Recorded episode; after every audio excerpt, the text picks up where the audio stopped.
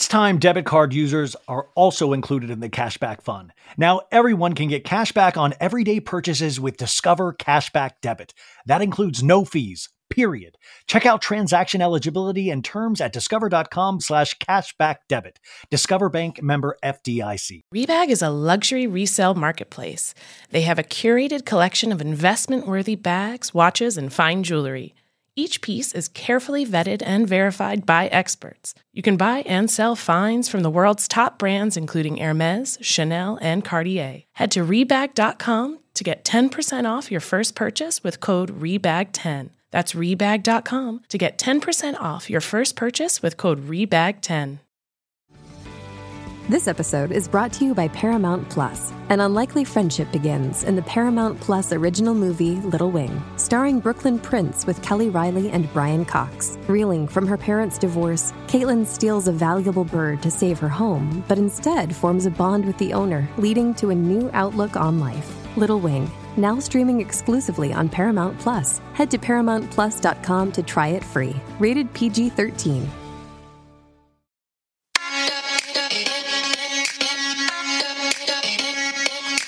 Welcome to So Bad It's Good with Ryan Bailey, the podcast where we cover all the pop culture we love to hate, from the classic reality TV moments of the past and present to the latest Daily Mail headlines and everything in between. We'll dive into all the infamous and notorious messes you can't stop watching. I'm looking at you, Jax Taylor.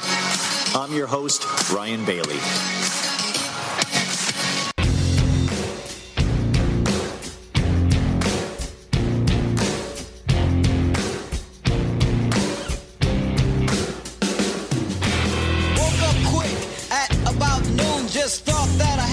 In Compton soon.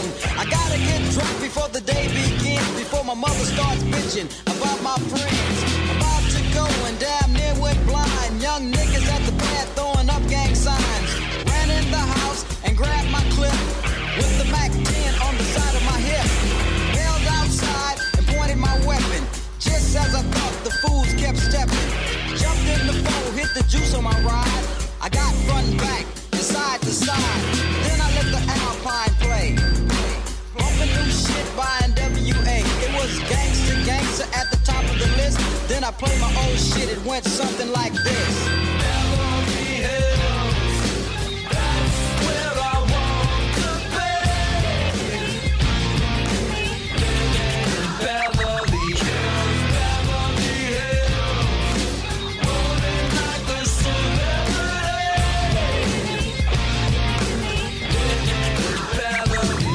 Guys, welcome to an all new So Bad It's Good with Ryan Bailey. It is Thursday? No, it's Wednesday. You're hearing that today is Tuesday. Tomorrow is Wednesday. Wait, no, that's wrong too. Tomorrow's Thursday. You'll be hearing this on Thursday. Okay, I got it now. No, I got it. It has been a busy week, and uh, we had a gift from God tonight because we had the premiere of Real Housewives of Beverly Hills, uh, season uh, 11, I believe, and it, it's just insane. It's insane. It was a great episode. I'm very excited for this season, and we have a great guest to recap this entire episode uh, for you. This is an hour and 45 minutes of recap goodness with one of our favorites. Um, I'm not allowed to say her name anymore, but she is blocked by Jax on Instagram, and she has the podcast Bravo Over Boys, which I highly recommend to you. I was on that podcast recently, but then she deleted the file accidentally. And if you're a listener of this show, you know I have done the exact same thing. So, uh, and she's in New York, and she recorded this after the the show tonight. So she pulled a late night for us. So we got to thank her. We got to go support her podcast. Uh, but I was really excited. I, it's so exciting to to hate Rinna again uh, with something new. You know, like I'm used to hating Rinna for old things, and now it's like I can hate her for new things, and that's so exciting to me. Also, I forgot to say yesterday with the Real Housewives of New York solo recap, I will do, uh, I will be doing the entire Real Housewives of New York season solo on the Patreon. So if you liked that recap yesterday, if you like New York this season, which I kind of I like it in a different kind of way. I really enjoy talking about it. So go over to the Patreon. It's patreon.com forward slash so bad it's good.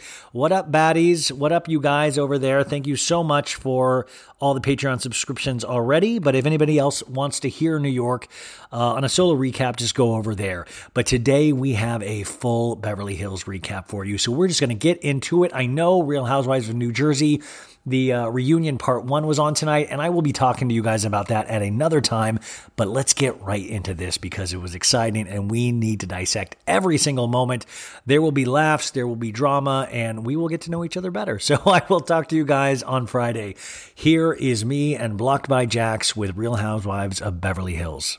Uh, ladies and gentlemen, it is Wednesday night, and we are doing this very late at night. And, and my guest is even doing this later than I am because of something called time zones. She's in New York, if I'm allowed to give out that information. Um, you know her, you love her as uh, an account called at blocked by Jax or at, at blocked underscore by underscore Jax. I know her as at Blocked by Jax, but you need to know her as the uh, the host of the relatively new podcast Bravo Before Boys, and I was a guest on this podcast a couple of weeks ago, and. Um, it was it probably was the best podcast episode I'd ever done in my life and then she lost it. She the computer ate it or something like that. So we're going to find out about that, but we're also going to recap the season premiere of Real Housewives of Beverly Hills, blocked by Jax. How are you tonight? I'm good. How are you? I'm good. And just so we know, the reason we protect your identity is because you are Dumois, correct? Um, Oh, oh, oh, my god! Oh my god! I'm so sorry.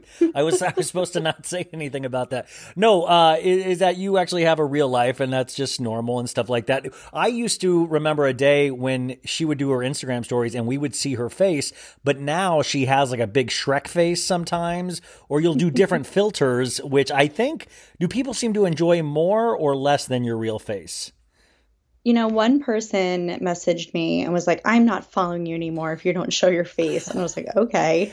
You're like, "I'll see, I'll see you at Christmas, mom." Jeez. but a lot of people think they're really funny, but it does make a lot of people ask like why I'm not showing my face, like especially people who are newer um, to following it. Um, I will say you are seeing my face probably sooner rather than later um, if you care or even. Oh my god, to. it would be amazing if we could show your face on this podcast, but I just realized it's audio, so there's no way.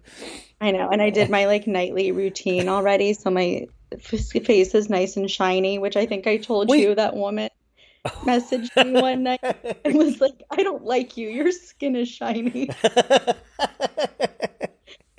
You wait. Actually, you do. You kind of are glowing. That's like a. It's a good thing, right? Yeah. Is, is, it? Wait, are you supposed to look bad right now? You're saying, or you? I mean, your night routine. Like, you. I'm supposed to look like shiny right now because I just put like this oil on my face and then moisturizer. How long does your nightly routine take? I always think what girls got such the raw end of the stick on all of this because like guys don't have like you have to we have to brush our teeth and like moisturize maybe, and that's only as you get older. You guys have to do like 30 minutes worth of work before you go to bed. Oh yeah. It takes like 15 seconds though. I literally just drop the oil, rub it, moisturizer, and then put like a little eye cream. I feel like you might need a little bit more time then. I feel like other girls are really way lo- No, I'm joking. Um, the other thing we love. That girl hates me. Yeah. Hey, hey, girl, your nightly routine is for shit. Um, the other thing that we love Blocked by Jax for, I mean, so many things, but she always is very open about her dating life or her or, or the the lack thereof. And you you're back on the apps, right? Like, and and there was a recent thing where what did like the guy didn't the guy ignored you or ghosted you for a week, and then he like popped out of nowhere. He was like, "What's up, girl?" Yeah, he like resurrected, and then we went on a date, and the date was actually so good, or as I, I thought it was so good. and then I just like never heard from him again. And last weekend, I got like really drunk at my friend's birthday and like told this guy at her birthday like the whole story like while I was wasted. Wait, was this guy at the birthday some another guy you were on a date with?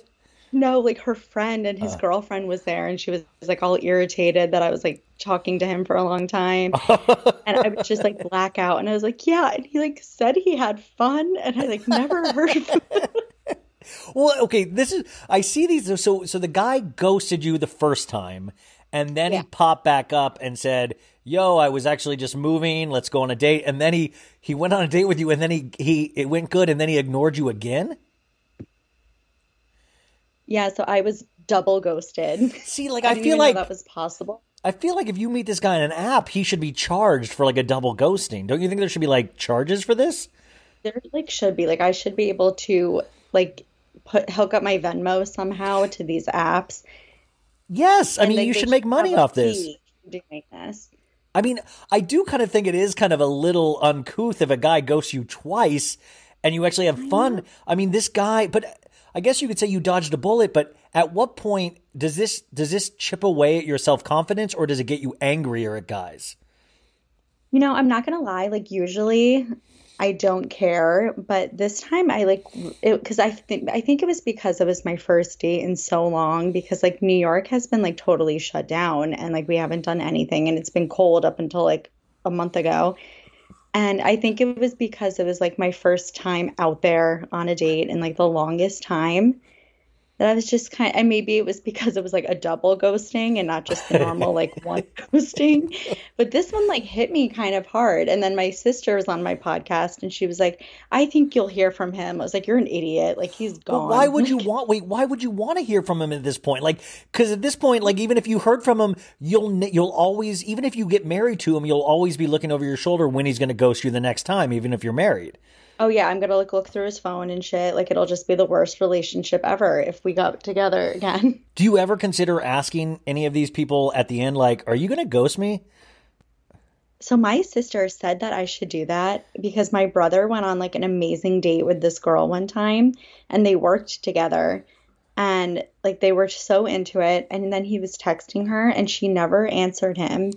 and then he she texted him and was like, "I'm really sorry that like I thought we had a really great time. I guess not. Like whatever." It turned out he was texting her work number. Yeah. So it was like a landline. And it was in but she said something to him and she was like, you know, I ha- I'm really confused. I thought we had a really nice time. I guess not. Like and I was like, that's not what happened here. He only had my cell phone. So, like, there, there, I remember there was one girl like way, way back in the day. Like me and my buddies went out and like it was like we went to some movie premiere and it was after the movie premiere and we were like me and my friend would like always go to like we would just be stupid and me and this dude we would just dance around idiotically. And I remember these two girls came up to us and was like. Um, you know, my girl has been burnt and you seem like we think you're really funny. Like it, kind of was like you seem like a funny guy. You're not her normal type, which obviously was like extremely good looking or something. But she's like, you seem like a really funny, nice guy. L- You know, you should date my friend. And she, and I was like, yeah, let's go out. And then I got her number. And then by the time I got home, this is before like this is like right around the time of the invention of cell phones. Like this is that long ago. And the the the number had like I had sweated the number off or something. And I tried a bunch of different numbers. I had like three of the numbers. And I never got the right number. And she like so even so now she thought even the funny guy was a dick, you know?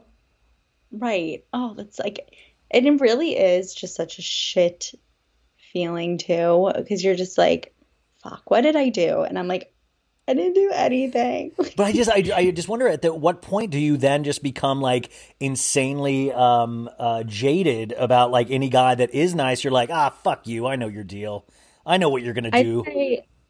I'm probably like a day or two out from that. Um, Like, ask me on Saturday. okay. Wait, do we have any dates lined up for Friday? No, but I was just getting this up. I messaged this guy on Bumble today and I was like, hey. And he goes, hey there, would love to get my hands on you. How does that sound? Was it? I was Uh, like, was it? like assault. Was it? Was it Mauricio or PK or was it? Uh, he was like, uh, me and my boy Mo on a guys' night. I'd like to get my hands on you. Um, that sounds hor. But see, that sounds horrifically creepy. But at some point, that must have worked for him because why even? Why? Why say that? I was, and he's like old. He's like 34 years old. I would expect that from like a 23 year old, but And I messaged back. I was like, I don't even get drinks first. like, never He's like, this lady wants drinks now. Jeez, can't just get my meat paws over her. God. Um, so you just started the podcast recently. Um, was I was I just horrible? Is that why you deleted our podcast? I thought it was one of the best. We did two hours almost, and and you deleted the entire thing. When I tell you, like I've never had a meltdown like this in my entire life. It was one of those moments where you can't even really believe that this is happening. Like you've just put hours in. Yeah. I had like been editing it for two and a half hours. And Yeah. then my computer, which was like nine years old, like freaked out. So, and I was like pressing shit and nothing came up. So I closed it and opened it and everything was gone. And then I threw it. And then, But good news, you got a new computer though, right? like, the next day, I went to Apple and I'm on my new computer talking to you. So, so I mean, so it was a, I mean, a good. uh It ended well, I guess. But I've been I've been there in those situations where you work so hard at something and then it just it's like three in the morning and it just all goes kaput and your like whole system breaks down. And I remember before the pandemic, I remember it was like the first time Ariana from Vanderpump was on and I had interviewed her that night and I was going to turn it around and I had so many issues. And then around four o'clock in the morning, it all went away and I had to be up for work at eight. And I finally, finally figured it out at like six o'clock in the morning. And then you stumble into your actual job and you're just like, what am I doing? Like all this for Vanderpump rules? Like this is, this is disgusting. I, like, I, I, there's no way to describe how I felt in that moment. It was the worst feeling ever. And I was like, what did I just do for three hours? And like, now I have nothing. In a way, it's kind of like the po- the podcast ghosted you. In a way. I just get ghosted by inanimate objects now. That's just The, the new Pixar film is just inanimate objects ghosting you. that, that is just where I am now. Uh, not even living things are the only things that ghost me. You're in a very fragile state, I can tell. But did did okay? So Real Housewives of Beverly Hills premiered tonight. Where are you really quickly on all the Bravo shows? Like Real Housewives of New York, are you feeling it this season? You know, I think that with only five of them being there, Yeah. I like commented on this last night. Like when they show the group together, it looks like there's no one there. Yeah, And I think that Dorinda and Tinsley and Bethany, like all being gone at the same time, is a huge like lack. Like you can feel that their presence is gone. and it's not fair to the other ladies. Like I mean, like everybody was complaining about Leah, which I think Leah was going really hard last night for no reason, but I think she was trying to create storylines, and like that's what happens when there's few, so few people is that people like Leah feel like they need to create drama, and it just comes off looking so wacky. No, it does. And it looks like you can tell they're trying too hard. I feel like in those kind of situations too. And it makes you think like what is this like real? Like do you are you actually upset about like something like this? And I think that the people who left were just such big present like it just feels empty without them. Yeah, like And like Luann like doesn't have enough to carry. She was a good person for like Bethany to argue with Yeah. and like to argue with.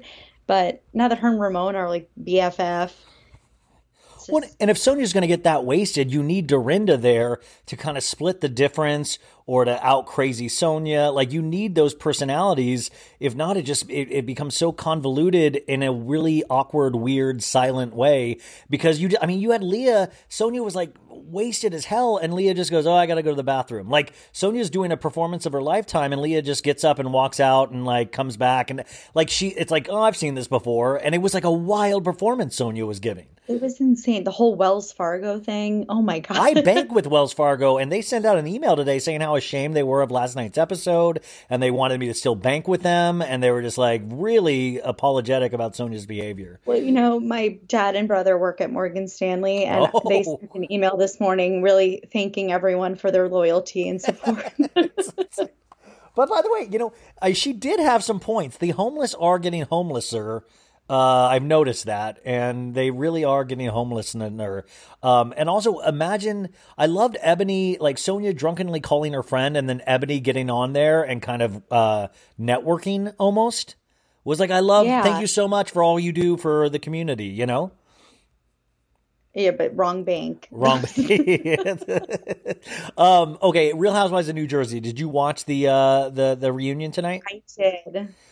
What? Um, I thought we spent way too much time on Melissa and Joe. I don't care if it's a fake or real thing. I just don't care anymore, you know? Exact. I I could give a fuck. I really could. Why is Joe Gorga that confident? I mean, it's like, I, and also, you know, I know, like, you, I've said this before, you can't get, he's like extremely ripped. How are these guys extremely ripped and they have full time jobs? It's got to be like roids or something, right? Like, I know that's like the wrong thing to pay attention to, but it just, and it always seems like the Jersey, it's like Jersey Shore guys, like Pauly D, all those guys are ripped the same way Joe is. Is it in the water or is it steroids? Oh, it's definitely steroids. Remember when him and Melissa were pretending to want to have another baby and his sperm count was like negative 80? hey, Doc, I know, I know, it's me. I'm the best sperm count guy out there. He's so, know, he's so he- confident. He's so, and I really want to know the reality of that situation. Like, wouldn't you, like, if you were a fly on the wall and you went into the room and, like, you just hear, like, I'm sorry, I don't know what's wrong with me. It, it, I can't get it up anymore. It's happening. Like, if you, he's just like crying and he's just like, it's all right, Joe. Like, don't tell anybody on Real Housewives about this, you know? Oh, I could picture that being like his biggest worry. Like if that ever came out, like he'd be like, I don't want any of the fans to know, you know. Yeah. These fans know that I am giving you the goods every night or three times a day. and if they think I'm not giving it to you good, they're going to be so disappointed in me, you know? I, Um, I think it's like a Napoleon complex too. Like he's this little short man. Like he needs to have everyone think that he is just like so macho and Isn't it so funny to think about Melissa and Joe when we first saw them uh, at the christening, and like even like tonight they made fun of. Uh, they showed a clip of Joe Giudice saying, uh, calling Melissa raccoon eyes, and like I remember watching those when it first came out, and I. You know, weird. Like I never thought I was like, ah, she's like a normal look, like oh, pretty girl, like good. And I thought Joe was a good looking guy with his like pepper hair flakes on, you know. and now I look at him like, oh my god, they look like clowns, you know.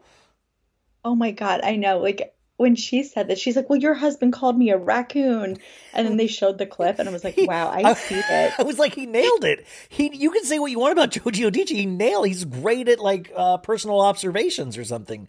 Um, why so much self tanner in Jersey? Did you see Ter- Ter- Teresa's legs? They were black. They were like blackened were catfish. It was so weird. And I just wonder if like is that a Jersey thing or is that like the new look for ladies? I think it's I think it's the white outfits. And they I think they filmed in the spring and they were probably all freaking out, being like, We're gonna look washed out. You can't you gotta be tan to wear white. And I think Teresa just really went overboard. I, I wonder if you we can see uh, Andy's like pant legs after the reunion. Like if they close hugged him, like his pant legs are just completely dark Oh, from like self Do you remember, tanner. like Barbara from New York and she would leave like tanning residue like everywhere? Yeah. Wait, who did we make fun of last year uh, for having Cheeto fingers? Who was the? Oh, Wait, who? Lisa Barlow, right? Yes, yeah, yeah, yeah. Lisa Barlow. Yeah, she, yeah, exactly. Um, okay, so Jersey. And the other thing, Jennifer Aydin. Jennifer Aydin. I don't know. I, I think I like her a lot, but she has like this really interesting way of like. Oh, like she gets excited when people like say something rude about her because she knows she's able to say something rude back. It's really weird. I don't know specifically. I'm trying to really formulate my thoughts, but it's interesting. People throw wild shit at her and she kind of seems excited by it when it happens. She gets like this smirk. Yeah. Where Yeah. and it just like you just want to slap her when she like I don't know how Margaret hasn't like jumped across the room yet and like strangled her. I well, I, mean, well, and then uh, she. I mean, Margaret said, "Oh, you know, you're going down. If that's what you're saying, you're going down right now. You're going down. If you're telling, if you're telling me I started that rumor, you're going down." Um, and I like. I mean. The first, it's funny, like the season 13 episodes, you don't have a lot, but the reunion is like really exciting in terms of like they immediately get into it. And like the only thing I found funny was that 20 minutes in, they already bring Joey Gorga out. They don't bring the whole guys, but they bring Joey out. And that's kind of a different thing for reunions, bringing a single guy out before all the other Yeah. guys. And I thought that was kind of interesting. I did too. I think they really wanted to get into like the Joe Giudice shit with him and you know read all the horrible things he says about him. Um, so you're Bravo over boys, but if if you weren't that, which boy on Jersey is your is your guy? Is it Bill Aydin? You know, I love him. I do love too. Bill Aydin. I you know, and I said this last week. I said when he gave that ring to Jennifer, I almost and I know like you know I'm a straight dude, but I was like, I think girls like he kind of like seemed like a romantic lead all of a sudden. He was like, "Here you go, my lady." Oh my god, it was like amazing. But I was in love with him like even before that. The way that when Jennifer was like blackout at Teresa's school party and he just like carries her out and he's like laughing. Like I was like, I love that. He's What? not like, oh my god, fucking you again. Like look at this. Wait. Like you're embarrassing me. I love that you're. I love that the height of romance for you was like she blacked out and he he he had a good time with it and he threw her in a Ferrari. I love that you're like I black out too. That would be the height of romance if somebody threw me in a car.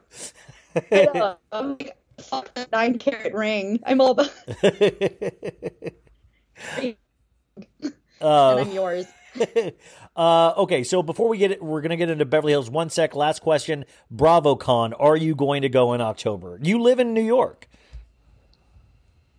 Okay, so my the first time BravoCon came, it was my best friend's birthday weekend, and I had to like do her fucking birthday, and I was so pissed because we're like all around the city. I see people wearing their BravoCon stuff, and I was like, I want to die. My best friend's wedding is that weekend in Hilton oh. Head, South Carolina, and I really don't want to go. Yeah, I mean, if she's your best friend, she should want the best for you and like know that you can't go to her wedding. I texted her and I was like, "Did you know that your wedding is BravoCon?" You should like wait, wait, start setting clues and go like, I'm not feeling well, and like just start it now, so then you can have like a really serious illness by October. Yeah. and I haven't bought my flight yet, so I'm like, Wait, but are you in the wedding? on tickets? Are you in the wedding? No. Oh, okay. You said best friend. Like, is it's a small wedding. Well, the reason I'm not in her wedding is because when we were in Italy two years ago, she told me she would have me in her wedding, and I said she wouldn't be in mine if I was getting married. And then when wait, what? I was really drunk, oh, where's Bill Aydin then? Jeez. but she has three. She's had three bridesmaids drop out because they are pregnant. Wouldn't it be amazing if all And I- three of those dropped out for BravoCon and you're just the last I- one before it? I I would get pregnant to not go and go to Bravo. I'm trying to think. I mean, if you got pregnant, like, yeah, get pregnant now, and then like you will have a reason to stay there, or you could say you're dead. Just say you passed away. Um, I mean, there's Yeah. so, or you know what? Get married that weekend at BravoCon and say I'm getting married that weekend as well. I know, and I'll be like, you know, this one's like more important. I thought about the date. I knew it was yours also, but I decided to do it anyway. And No, say, it's really say, if you're upset. say you were looking at your 2020 calendar and the date fell on a different day, and now you're looking at the 2022 calendar. Like, just say you're looking at the wrong year. You know? I know. I just cannot believe out of every fucking day in this year that they're the same one. Well, and it's like it's a year. Like we had a year where nobody did shit. Like where were the marriages then? You know, I know we weren't supposed to be hanging out, but like we had a full year where we did nothing, and now we have so much to do in this next year. Like we're playing catch up for a full year, and everybody needs to calm the f down. You know? I know. And it's like, you know what? You already had three bridesmaids. Can't go now. Elope. Just elope at this yes, point. Yeah. It's, who are yeah, what are you? What are you? Who are you trying to prove something to at this? You know? Know, right? Like immediate family only. Like that's what it needs to be at this point. You should encourage things like that. You know what I saw was really quaint? They just did a family only wedding and it seemed very special, very she Um okay, Real Housewives of Beverly Hills. Do you like this franchise overall? Were you excited that it they, that it was coming So- back? I like love the early seasons of the franchise. Like when Kim was on it, like it's been one of my favorites. Like, and I love watching the old ones. The past couple of years, I feel like just with all the stupid like Lucy Lucy apple juice fucking drama Yeah. and like Denise stuff last year has really put me off to it recently. And I feel like it was so good and then it got like so bad. Like it was like one extreme to the other. And but I'm excited about this season. I am so happy Teddi's gone. I mean, and you guys, you know how we were all saying with New York, Dorinda and Tins, we even miss, miss Tinsley. I didn't feel, I did not feel a bit like there was not even a second. Like they, in fact, she, uh, I think Kyle mentioned something about Teddi, and it was the first time I had thought about Teddi in a year or something. Like I was like, oh, Teddi, the boring person that does the that makes people not eat anything, you know. Oh my, I totally agree. Like it does no one cares that she is missing. and you know she's freaking out right now. You know she's like, oh, it's like you know she's it's like a, I bet she ate like an extra apple tonight out of like she was just so hurt. She was like, I might need to eat my, like extra popcorn tonight or something because I, it's got to be One so infuriating. Yeah, but like I didn't miss it at all. Not even like the tiniest bit. I thought it was so much better without her. And like I liked Denise, but I couldn't continue the drama from last year. Like she had to go, otherwise this was going to be another year of the storyline. I, I so mean, it's just like fresh. Denise, the only reason I miss Denise is in the sense that I wish she would have gotten back at Rinna, but I don't think Denise has it in her to like face somebody like Rinna. I don't, I think Denise is a little slow on the uptake and she's not a good fighter. She just isn't. So I don't think that ever was going to happen. I do feel the loss of Aaron, her husband, uh, Big Dick Aaron. I really like you. Wouldn't you have killed to hear what he did during COVID? You know they're not vaccinated. You know they're not vaccinated. Oh, they're absolutely not vaccinated. And I'm sure he stood in front of some like UV radioactive light to like burn all the COVID off of He's- him. yeah, he's like, I've been drinking hydrochloric. I've been drinking bleach for the last year. I've burned my esophagus. Um, he, he- but it is he. I mean, by the way, even if they came back, he wouldn't have been allowed to film because he probably would have like refused vaccination or any kind of swab test. Oh, I know. And definitely wouldn't wear a mask. Oh yeah, no, And, because you all don't. that. You're all sheep, all you Beverly Hills sheep, and PK would be like, "Come on, Aaron, please, come on, hang out with And he us." definitely he definitely thinks that like big pharma like made COVID and like injected it into everybody Oh, in like the water bottles you buy and like it's No, it's like I wonder, like, he's I mean, ridiculous. Yeah, he- missed him. You know, I did. I missed him because I just wanted his thoughts on the last year. Because it was, all the women in tonight's episode were like, "Oh my god, it's so good to see everybody!" And you would have loved to have cut to Aaron with just a complete straight face of just like, "You have no idea what you went through this year. It could have been so much worse." Oh, I know. You know, and like Denise would have been like, "We had sex every like, day." into, like, and then a scene of him like walking into Whole Foods, like refusing to wear a mask and like fighting with like the 16 year old who's like working the entrance. Every scene with Aaron is just him harassing some like minimum wage employee. Like, who says? Who says? Is this my America or your America, buddy? It's Denise is just embarrassed. I and they're like, can literally picture this in my mind like perfectly. And he goes, and then he's like, and there's a camera crew following him, but Aaron's also, you know, taping with his phone, of course, because he's trying to put it on Twitter. and, they're like, Aaron, we've got this on film. I'm doing it for my personal collection. I like to do this as a hobby. It relaxes me to torture poor minimum wage employees. Um, And then Denise is just like, Aaron, come on. And he's like, shut up, Denise. I. By the way, they make like it's like I get it. Like obviously he's really good at the sex. He's really good at the sex. But after a while, if like it's got to be like, okay, I know sex is great, but you have to constantly hear conspiracy theories. Like it's got to like it's got to be like 70-30. Like 70% it's awesome, 30% she's like I want to kill myself, you know? and, that's why and that's why she goes outside the marriage with people like Brandi. Um, I know, right? Like when Brandi looks like Prince Charming, that's when you know. That's what I would. I, I kept looking in the background of every scene tonight, thinking I was going to see Brandi like her face pressed up against a window of like, did anybody call me? I almost went down on Kathy once. You know. it is so. I'm so desensitized, and I think you might be a little bit of the same way. That like, I don't care if Brandi and Denise slept together. There's like no part of me that cares. I I like never cared. Like, Yeah. who gives and I loved how Lisa Rinna was trying to say she didn't care tonight. She was like, I don't oh, care what Oh, I happened. didn't. No, between- no, I didn't care, Garcelle. No, no, you got me all wrong. I do. Lisa, wait, wait. What is your thought on Lisa? What, what's your overall thoughts? I know she's iconic. Blah blah So blah. But I I used to like her. I didn't I was never like a Stan Lisa fan or like anything like that, but I used to like her. after the reunion and rewatching it tonight, especially, I cannot stand her. Yeah. I think she is obnoxious. Well, they had you guys, they, they were playing Beverly Hills all day on Bravo. And so I did catch some of the reunion and I forgot just how annoying it was of just Rinna not dropping things.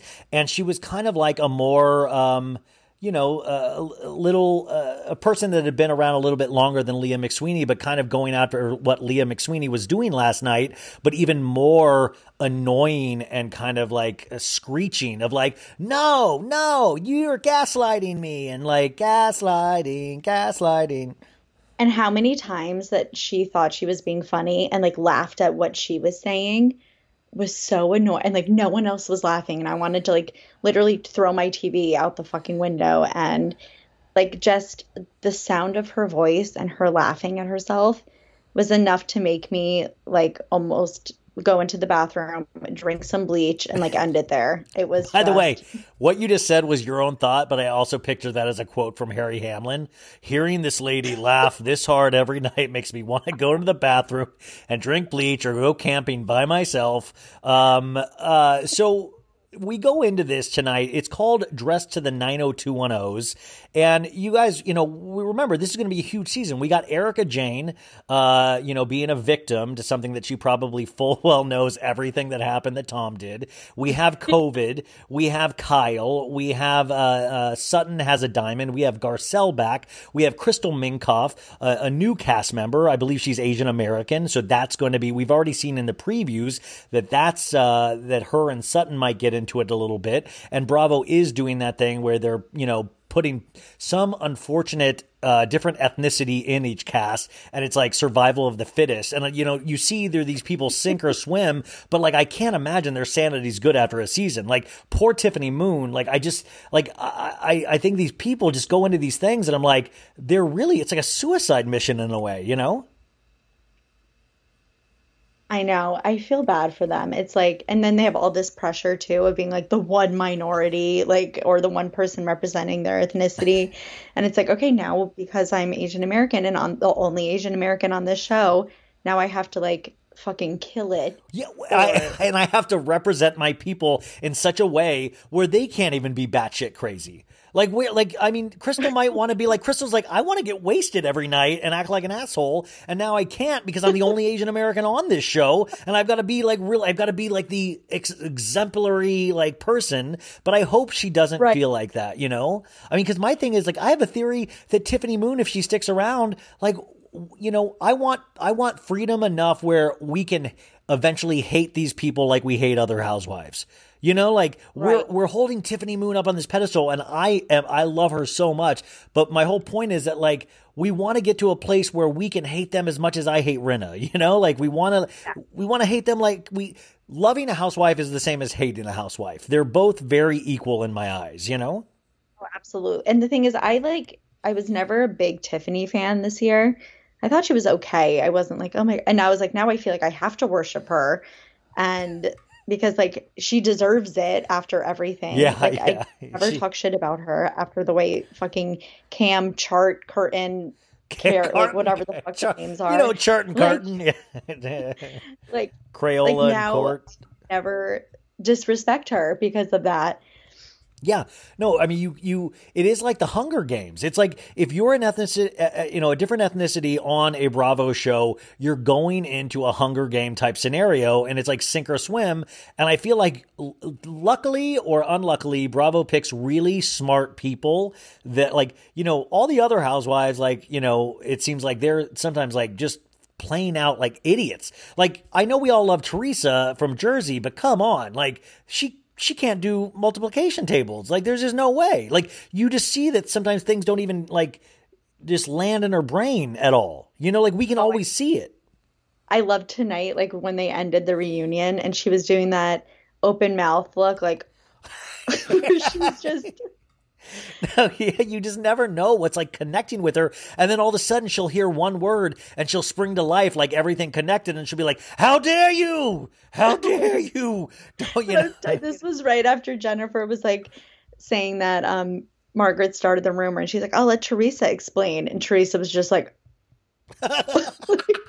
like flies are gonna start like that, that's like the new horror film is Teresa Giudice opens her mouth and just a swarm of flies like yeah, like the endless black hole. What like, did you say about Gia? um, okay, so this episode we start off. I'm going to open my Truly, my black cherry Truly, to to uh, christen the beginning of a new season. And by the way, guys, we I will be recapping every one of these episodes on the main feed. So hopefully it's a good season. Um, so uh, last year Zoom reunion, we start off. They show us the preview for the new season that we've already sh- seen many times. Like, why don't we play a game? Two truths and one lie. And then Erika's like, two truths and a lie. Like Erika Jayne is really.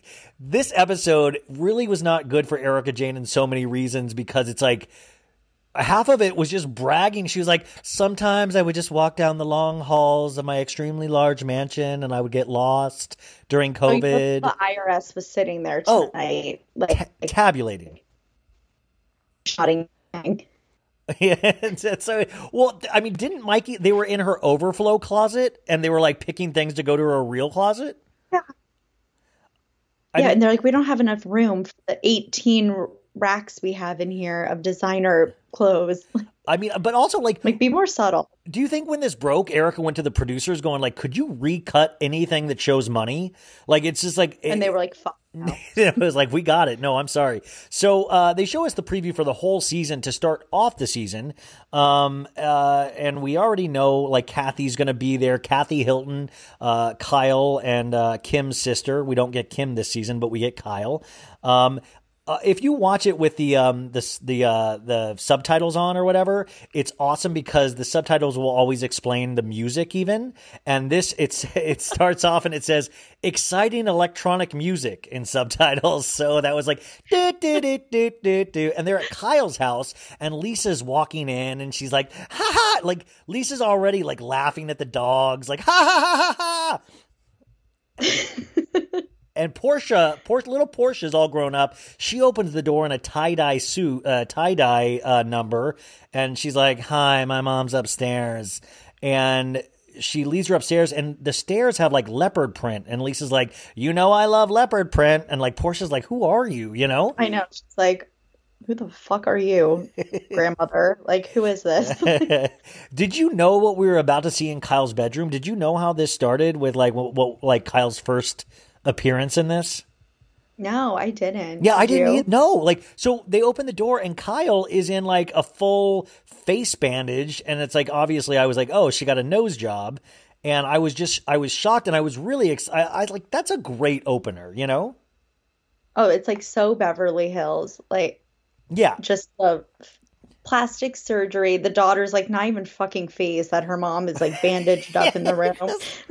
here's my mom, the mummy. Yeah, like, it's, it's- but she she lets us know this is like the most ridiculous. So, guys, remember like last season, like two years ago now, she said she did a film, uh, Halloween, like the sequel, like a Halloween sequel, and she went to like North Carolina to film for like a quote unquote year, but then she came back with a different face and bangs, and she was like, "Oh, I got the bangs for the movie."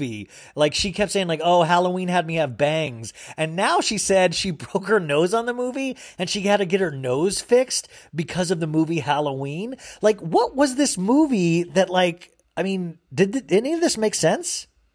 I mean, if it's anything like her a role in the original Halloween movie, she was in it for 0.2 seconds. So She's gonna be. the she's door hit her on her way out, or like that's No, that's what I know. What I'm saying, like, I think, I think in the movie, I always keep saying this is I can't wait to see it because my my theory is that you're going to see like a a scene where like Michael Myers has killed a bunch of people, and there's going to be a news reporter out front of like this house experienced a tragedy, and you'll have all the neighbors like watching the newscaster, and you'll just see like a lady with bangs in the background for like one second, and that's Kyle, and then you obviously you just like she walk, you see her trip and like hurt her nose on a mailbox or something. But I think it's just all this is all an excuse, like to get a nose oh, job. absolutely. Yeah. And the thing is, it's like we know what her nose looked like. If she wanted to get a nose job, get it. She looks so much better now. Like just That's it exactly. Is that I'm she does look great with her nose job. What's wrong with looking great with the work that you paid for? Like Right. what's and I mean love Mauricio was like on the phone with their daughter, and he's like, "Do you think mom will look cute now?" I'm like, "Wow." Yeah, so they do a flashback from two days ago with Mauricio in the the hospital where she's and by the way they show her like on the table with doctors and I'm like, do you think the doctors were nervous that day? They're like, honey, I'm gonna be on I'm gonna be on TV today. Like it was a big thing, and then I mean, I mean, just imagine like how dark that is for like Portia. Like you know, like it was probably Portia he was talking to. Portia's Right. answering the door to people like Rinna. Like I need to know what I'm just. Is Portia going to be okay? Do like is she protected? Like is she going to be safe? thinking she must have like so much therapy. Like I cannot. Or she's like, imagine what she must see and hear. Or she's like maybe. I mean, I hate to say this, but like, there's a possibility she's like the evilest little girl in the world. Like if she has this much is. Hollywood in her, you know? Do you remember when they went shopping like years ago and she was like, I want this, this, this, this, this. And Yep. Kyle was like, Oh my God, you You're can so only get funny." 17 things, Portia, not 19. Like, it's, Well, I think it's like these housewives are always so tickled when their kids are assholes. Like they're always like, oh, even Jagger tonight with Dorit was like, "Mommy, you look ugly," and she's like, "Oh, maybe your daddy will think I'm not ugly."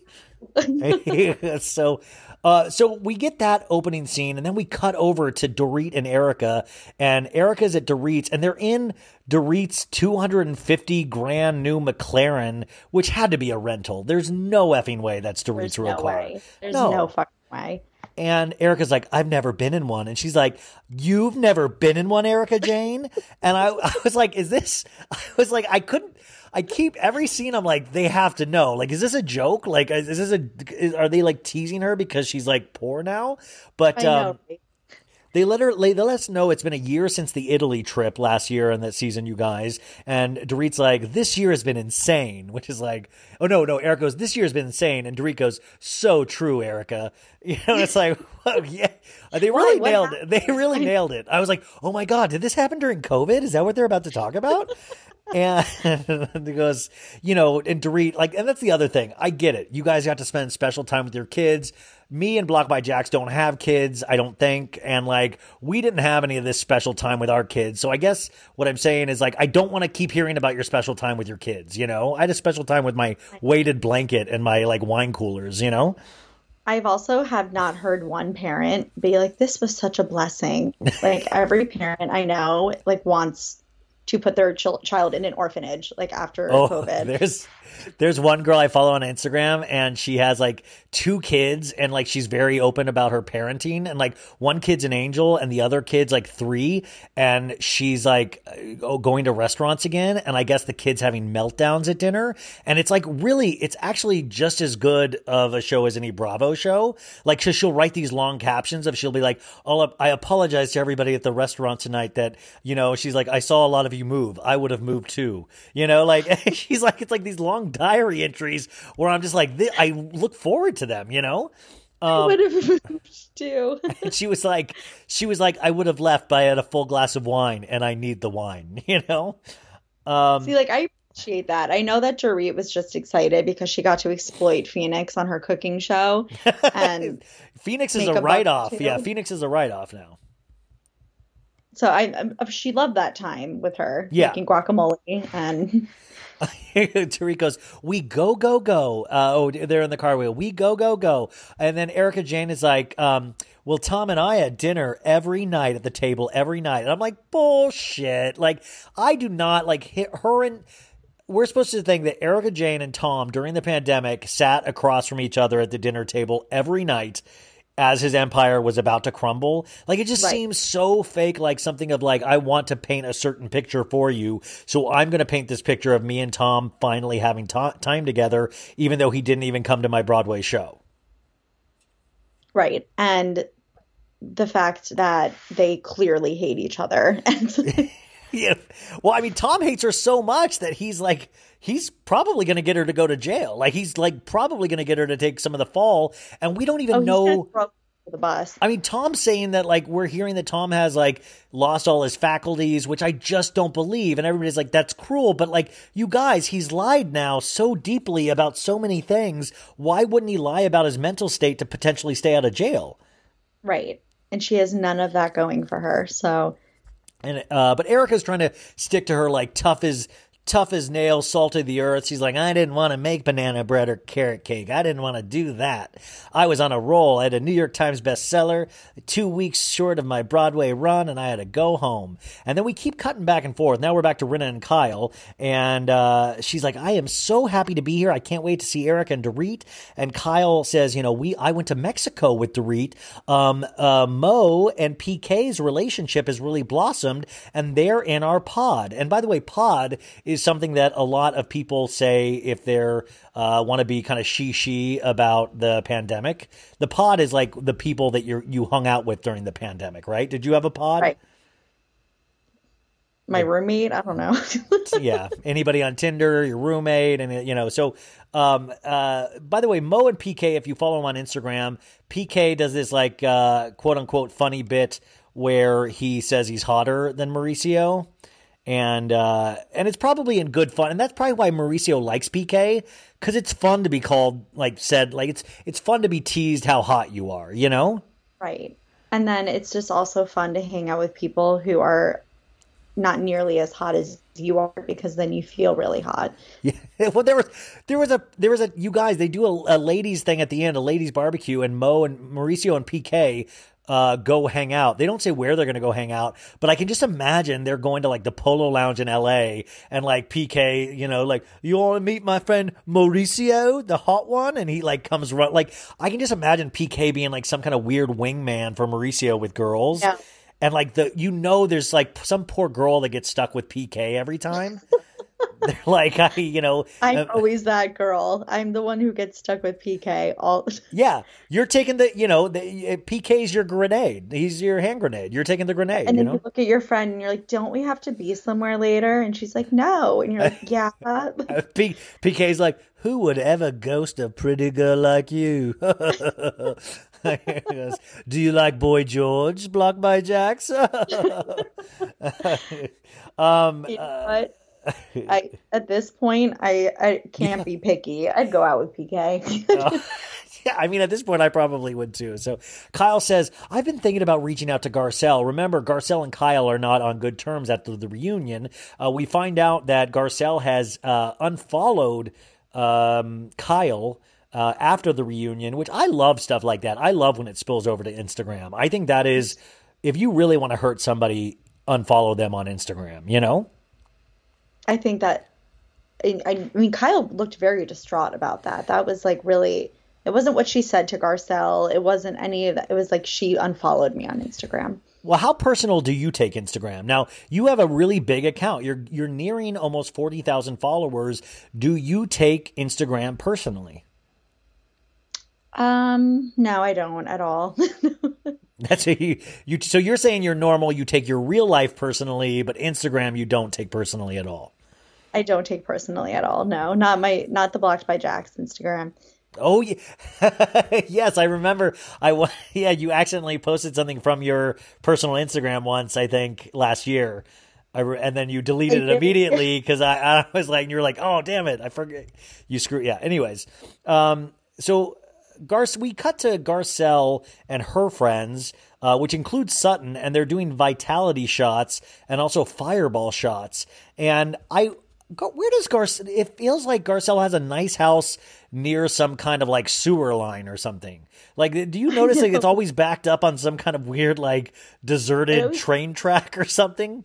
Yeah, it's always like a very industrial like looking area. Like the, there's a warehouse. I'm sure like, like- that's where you get a moving truck if you need one. Like that Yeah, kind of. it's like Garcelle's mount mansion by the power plant. Um, goes- so they're doing fireball shots, and Sutton's like, "Usually this is a late night treat," and she's like, "Woo!" Sutton, I love when Sutton, I love when any of these ladies drink. Um, and by the way, Garcelle, I don't know a lot about fashion or makeup, but Garcelle's talking head is was very br- like vibrant. I don't. Do you know what I'm saying? It was like it was kind of like kabuki almost. There was like an Asian influence, I think. And yeah, and that like kind of Dracula looking Yeah. outfit with like the pointy sleeves and like she looked beautiful, but it was an a- extreme. It was an extreme look, you know. right, like she's lucky she's so hot because she could really wear anything and still be like a 10, but I would wear that and people would make fun of me endlessly. Like she's lucky. but yeah, by the way, you should go as Garcelle's talking head for Halloween. I should I'm, I'm gonna go. definitely not pull it off. I'm gonna go. I'm gonna go as Big Dick Aaron, and I'm just gonna put like a huge, like some like like a like four cucumbers down like tight uh, acid wash jeans, and then I'm gonna have like three guys follow me around all night, and you'll know I'm Aaron. Um, Wear like a t-shirt and sunglasses. t-shirt and say, yeah, exactly. Um, Garcelle says Sutton and I have spent a lot of time together during the uh, pandemic. She's fun and she's a little kooky, and I like that. Uh, would you be? Would you like to be described as kooky to you uh, by your girlfriends if they're like, oh, blocked by Jax, he's my kooky friend? No, I would I don't think I'd appreciate that, would you? No, I mean I've I've actually been called that by my friends, and it's not fun. You know, it's like not a like oh my kooky friend. He's a podcast. He's kooky. Um, I know. It's, I feel like it's trying to say like you're weird, but they don't want to say like that. yeah, yeah, Oh, yeah. she's so quirky and kooky. And by the way, nobody even has to say I'm weird anymore. They can just say, "Oh, he has a podcast," and they're like, "Oh, he's weird." They probably say like the same kooky thing. is how you describe like any art teacher. Like, oh, that kooky art teacher. Like, Yeah, he's, yeah, he's he's uh he's an actor. He's kooky. Um, Garcelle says, you know, she's talked to Denise a lot, and Sutton says Denise hasn't responded to any of my texts, and uh, you know, I don't know why we all can't get along. And Garcelle lets her know that Rinna has reached out, and uh, you know, we're definitely crisscross, but we need to get in a straight line. Garcelle says, so we find out they're going to meet for uh, for dinner or lunch or something. We uh, we get back to Erika and Dorit in that car on the way to Kyle's, and I just kept thinking, wouldn't it have been amazing? Wouldn't it have been like an amazing start to the season if Dorit just hit somebody like a bystander, and they just keep going? And Erika's like, just keep going, girl, keep going, you know? she's like, honey, I I'll take this one. I'm already in the shitter. yeah, and like, or it's like some kind of pact they have to make with the cameraman. Like, you don't tell, you know, you destroy this footage. um, Erika's in this like really crazy pink headband. Uh, they come up to Kyle's. They are all of a sudden in Kyle's room, and everybody's doing that fake, like, I missed you. No, I missed you. And Rinna comes in and goes, ah! Like, Rinna screeches. like, she screeched like four times this episode. And uh, you guys are like a ray of sunshine. I miss you. I miss you. Um, and uh, they're like, I. uh, Kyle's like, I feel. Everybody's saying they feel good, and Rinna's just fucking laughing this whole t- like the whole scene. She's like, she's just in the background laughing. Like, wouldn't you want to be like, what's so? she's like a hyena. I mean, at the same time, like, I just want to, like, I wish one of the girls would just turn to her and go, "What is so fucking funny? Like, do you do you want to say something? What's so funny? Tell me what's funny." Like you could look at her and be like, my entire family just died in a fire, and she'd be like, ah. you know what? That I think that's uh that's so sad. She goes really high, and then she goes, "No, but really." Um, so uh, we find out like there's a little offline. I don't know if you caught that. Kyle goes, "Oh, Harry. Um, oh, we were supposed to get supposed to get together earlier, but Harry put the kibosh, kibosh on us all hanging out in the beginning." Kyle says. yes. And I was like, "That's amazing!" Like Harry Hamlin said that Ky- that Rinna couldn't hang out with the other girls, or maybe maybe Rinna used Harry as an excuse. I think that Harry was like, you know what? If we're only allowed to see like this many people, it's not going to be fucking Kyle Richards and Erika Girardi. yeah, no, it's like, are you? He goes, I was in Mad Men. God damn it! Are you kidding me? And now I haven't. um, Mauricio comes in. Mauricio, I don't get it. He's always kind of hover. I love Mauricio. He's always like kind of stoned. Love him, but he really does like. He's like the agency. His real estate group is like the biggest real estate agency in California. Yet he always seems to be around. Like he was at the hospital two days ago. He's hanging around today. He was in all, every scene with Kyle tonight. Like, do these guys ever work? I don't think so. And he always, and he definitely like didn't come from work. Like he's always dressed like Casually. a 16 year old boy. Yeah, yeah. He's, uh, he's always like, you, you see the new TikTok? Addison Rae does it again. Um, in some like graphic shirt that looks like it was from Spencer's. Yeah. Like it's just he's always wearing like an you're not at work. yeah, I'm with stupid t-shirt. Um, he's like, hey, I'm gonna go barbecue for the kids. You guys want anything? And Rinna goes, yeah, just put something on. Rin, like Rinna, what are you? Just put something on. Like, wouldn't Kyle answer this question? And- He's like, um, I'm making like two hundred dollar steaks, and she's like, oh, just throw one on. yeah, he goes, eat it. yeah, and you know she doesn't eat. So like, and then Kyle lets us know that Mauricio got a mohawk. Uh, you know, because they call him Mo, and he did a mohawk, and they show a picture of that. And then Erica goes, "At least your husband has hair." And then everybody goes, and um, Dorit says, "You know, I'm thinking of having cocktails and a barbecue at my house. Let's all get dressed up." It is so funny when you watch these shows for a decade, and you can always like it's like two times an episode some cast member now will either have to talk about a function that day or talk about a function in the future. Like lisa rinna talks about a tahoe, tri- tahoe trip at the end but it's so transparent now. It's like it is such a staple of the housewives. You d- you never you never don't get that you know? I mean, like New York, the first episode, they were like, we should go to the Hamptons. Like it's yeah it's I mean, always like always. like that. And then yeah, and then Luann was like, "I'm going to take him to a new place in New York, something I discovered."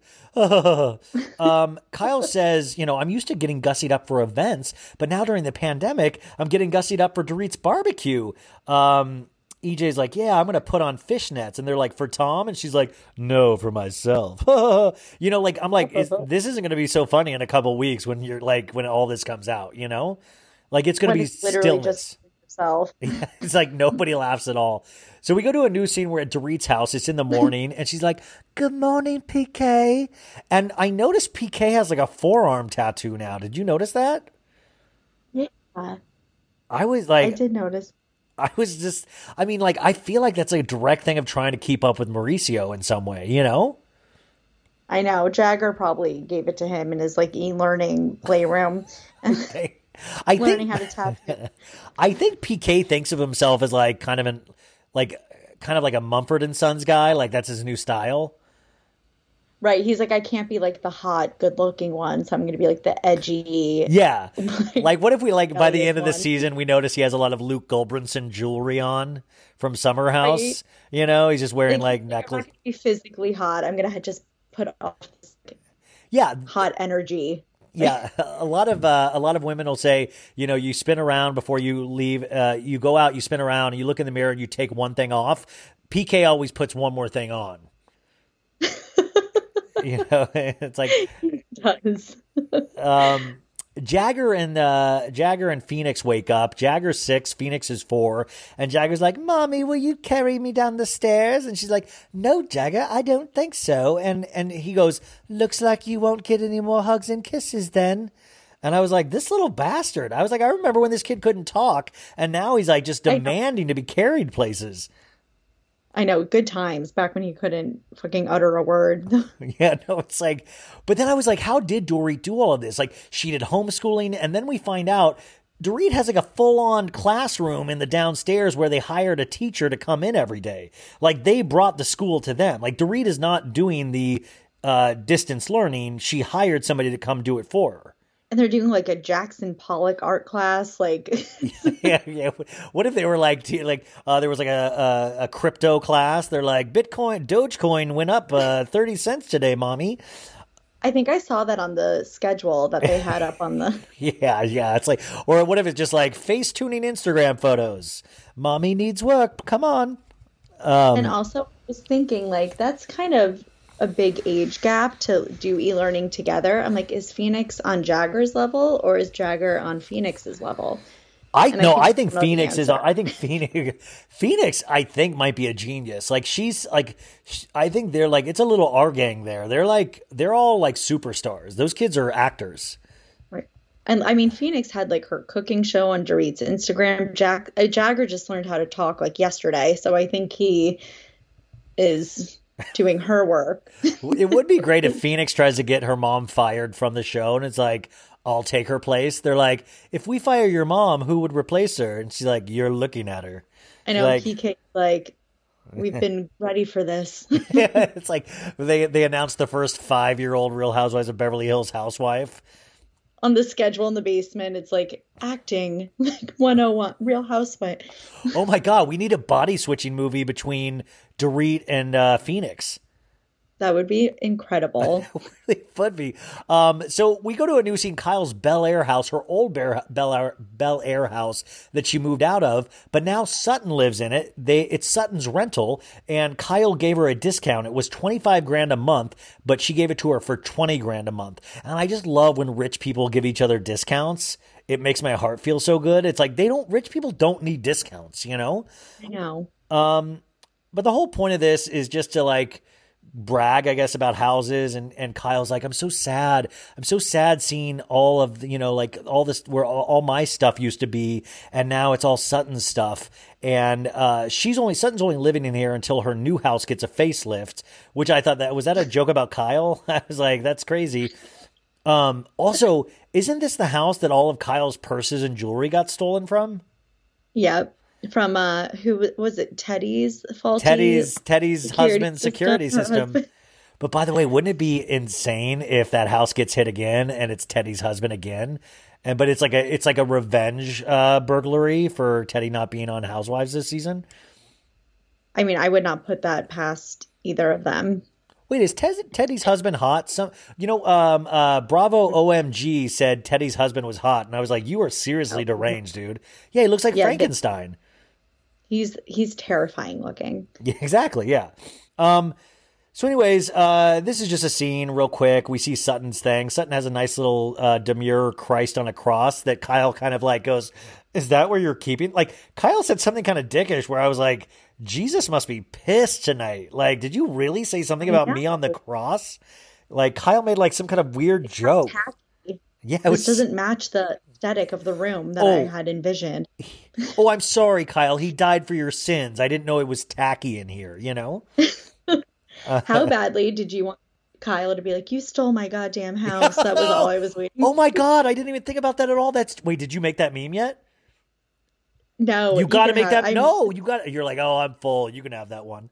Look at her, you guys. She's like just giving to the needy. That's insane. Um, so we go to a new scene, and um, uh, Garcelle is driving to have uh, lunch with Rinna, and it's like we see Rinna get out of the car, all like you know, and it's just already Rinna's in full performance mode, and I didn't even like believe this was a real restaurant. It almost seemed like they set up some kind of like outdoor setting to film this because it just seemed like really like it just seemed like a couple random tables spaced out. Yeah, weird. Yeah, but um, so uh, Garcelle says, I hope she can understand why I was mad uh, for how she treated Denise. Uh, Garcelle's going in here going to defend Denise. And Garcelle says, I don't like her at all. Like, I love that. I thought that was awesome. She just says, I don't uh, like Rinna at all. This was my favorite part of the entire night was their lunch. Yeah, it was really awesome. Like, Rinna's waiting. Garcelle comes in, um, and Rinna goes, hello. Like, hello. And she's like, and Garcelle's like, hello. And she's like, oh, sorry, my mask won't fit. And she's like, kind of covering it. And Rinna goes, thank you for coming. And she goes, it is such a weird world. How are the boys? How are the boys? And she's like, here we are. And Garcelle goes, here we are. Talk about not easy. And then Rinna goes, I really care about you. I always have. And I'm like, this is so fake. Like, this is and so. Garcelle's face was just like, shut the fuck up. Like, yeah, I mean, by the way, I did you watch Coming to America, the sequel? No. Oh well, Garcelle said she it was another Halloween situation where Garcelle was like she kept mentioning all season last season that she was filming Coming to America. The girl's in it for one minute, like she's in one minute in this movie. I'm like, how long does it? I I've worked on films before. These films that these housewives work on seem like they last like three. It's like Titanic or something, you know. Like and then you see these movies and you're in it for like 30 seconds. I'm like, who's lying here, you know? Um, I know. And then Rinna just comes out when they goes, I was much harder on Denise than I had to be. And uh, she goes, I wish I was more like you. What kind of condescending bullshit is that? I wish I was more like you to Garcelle. Honestly, it's so fucking fake because like Garcelle hadn't even said anything yet. And Rinna's like just spilling out. Like, I wish I was more like you. I could have been easier on Denise. Like, no one even fucking said anything yet. Yes. And it's so rehearsed. And Garcelle says, and Garcelle's really smart. She says, Rinna is trying to own it really quickly so I don't come for her. And that's it exactly. Like, Rinna is, I don't know if she's scared, but Rinna is trying to set herself up for like a decent season. So she's trying to get all her cards in order or house in order. They order drinks and, um, and, you know, uh, Garcelle says, Why couldn't you just be there for her? Let all the other girls come after her. You were her friend. Why did you do that? And she goes, Garcelle, I wish, I wish, I, I wish I didn't. I wish, I wish I wasn't like this. To be honest, I, and and Garcelle, so so what? And uh, and uh, Rinna goes, no one cares that what they did. And Garcelle goes, it seems like you cared. Yeah, they fucking did. That's like- what the whole thing was about. It, yes, it. I, I just I can't believe that this is what Rinna's defense is. That nobody really cared. I'm like, you guys ate that. Like, it- it's like that Kentucky Fried Chicken ad from like where it was like this gross ad was like, I ate the bones. I don't know if you remember this. They used to have a KFC ads where they had boneless chicken, and then some girl was like, I ate the bones, and that's how I always imagine Rinna of like. She literally ate all the meat off the bone and then the bone. Like she ate all of it last season, you know? And she was like the worst out of all of them. Like everyone was really going in on Denise about this and like bringing it up. Lisa was the absolute worst of all of them with this whole thing. Yes, I mean, and even that last scene from the last episode of the "Ooh, you're so angry." Like Rinna thought her shit didn't stink. Rinna thought she was like a folk hero right then, and thought she was going to be like champion. And this is what I also I know a lot of you guys, and this is like a popular uh, thing now to be like, no, that's why I love Rinna. She stirs the pot, and I'm like, that's fine. Love her for that. I hate her for that. You know? I feel the same way. And it's just the only reason that she's this apologetic is because, and like I forgot about this until I rewatched the reunion today. Like the tweets that her and Erika were getting about this whole thing were so negative and the backlash was so awful. And it's so not how they thought it was going to be. And it's like they're in damage control now. Well, Rinna even said in the reunion of like you, you all the all the mean tweets to us, and I'm like, you what? Like you? I mean, you. That's the least of your concern. Like that's what you're worried about is mean tweets.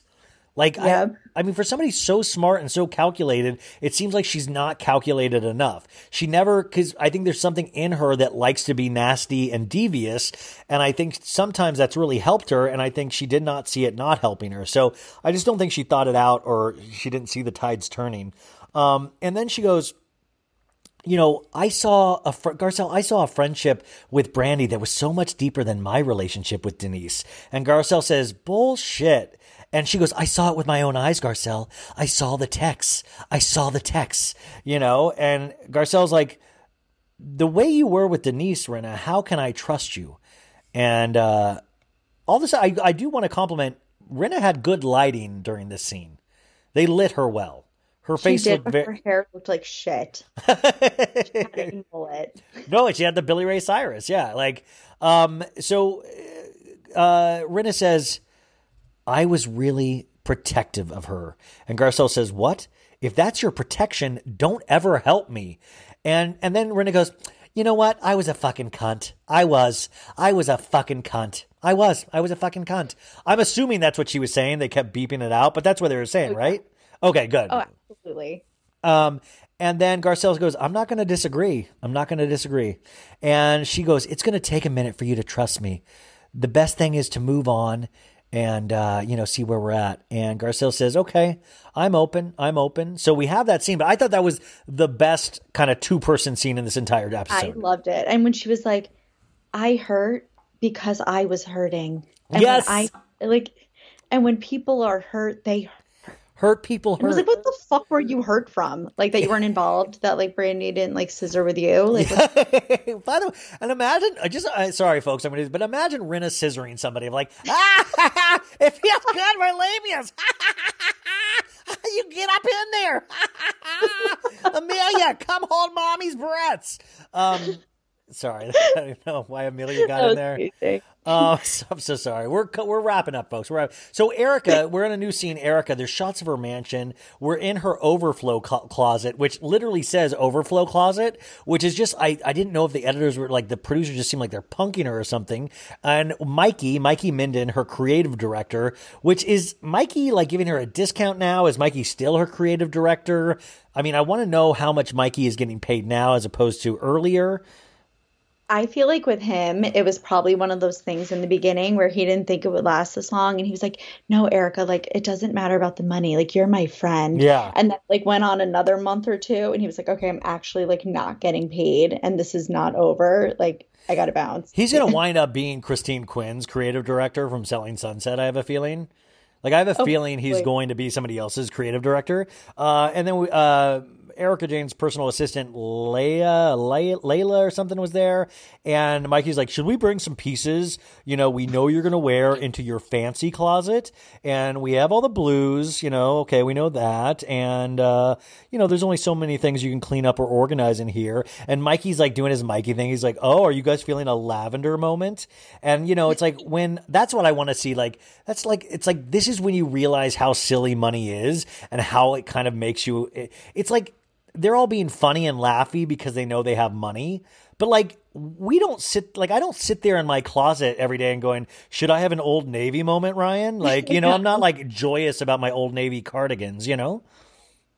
I know. And like it's just not doing her any favors right now. Like if we're supposed to be feeling bad for her and I have a feeling she's going to use the show to play the victim, yeah. like if it, you're having a and not even a purple moment, like a shade of purple. Like that's how fucking rich you are. You're not even like, oh, my purple clothes. You're like my lavender clothes, as opposed to like my royal purple clothes. Yeah, like it's like if I have something blue, it's blue. It's not like navy blue. It's not like powder yeah. blue. I'm like, oh, those blue jeans. You know, like I only have blue. You know, um, but this scene is so funny because it gets like more ridiculous. They're like a lavender moment, and then they're like, "How about these gold boots? Those are a fucking moment." And then I just thought they were gonna like keep going about like, "What about these bricks of gold that we have laying over here?" You know, like, a, "Oh, what about this million in cash that we've hidden over here?" Like, it just seems like they kept showing things, you know. And I'm like, yeah. everything just has a price. I just kept pricing things, you know.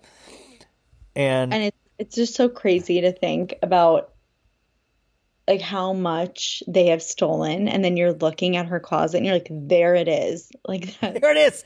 But wait guys we've uh we found all 450 million dollars that you've stolen. It's in the overflow closet. I swear and to god. the lavender pieces. It's It's like, but also, I mean, I know we're joking, but imagine those poor like victims from the plane crash, the families watching something like this. Oh my god! And, and you're like, I couldn't feed my kids today, but don't worry, she has a lavender dress. Yeah, this bitch has gold boots in her overflow closet made of gold. Like that's insane. And like then, little Timmy can't go to college this year because like... I know, little Timmy just gets mailed one gold boot from Erika.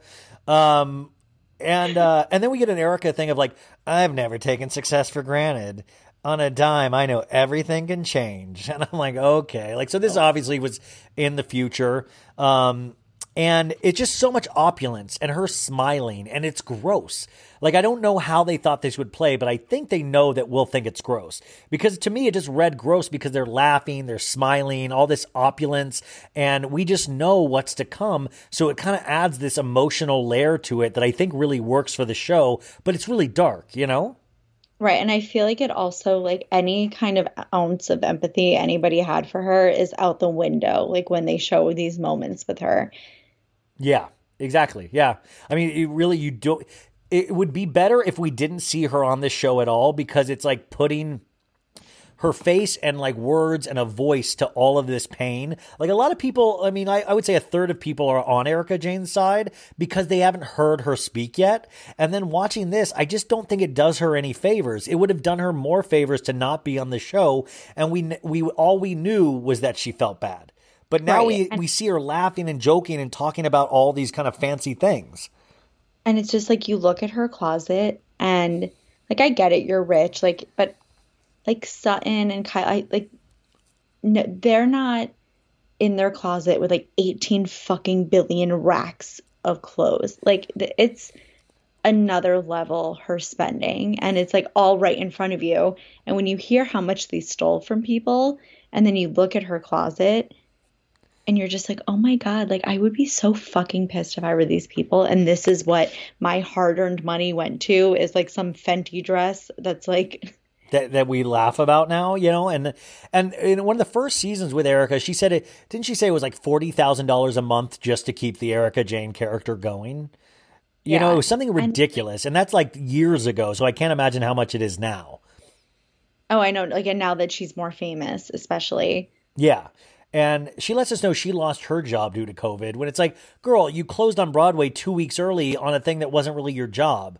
Like they stunt casted you to get people in the seats. And I heard you, heard you was really good, but that's not your job. That was like a nice little fun thing you got to do because you're Erika Jayne. and just like she said it was ending in two weeks anyway she was out of a job like Yeah. I, I mean, and I guess, you know, she, you know, doing a couple songs at like nightclubs, you know, I know she's popular with like gay bars and things like that. And like, I, I had a friend that saw Erika Jayne in concert and she did a 25 minute concert, like 25, and that was just Erika Jayne. It wasn't opening. That was the Erika Jayne show, 25 minute concert, you know?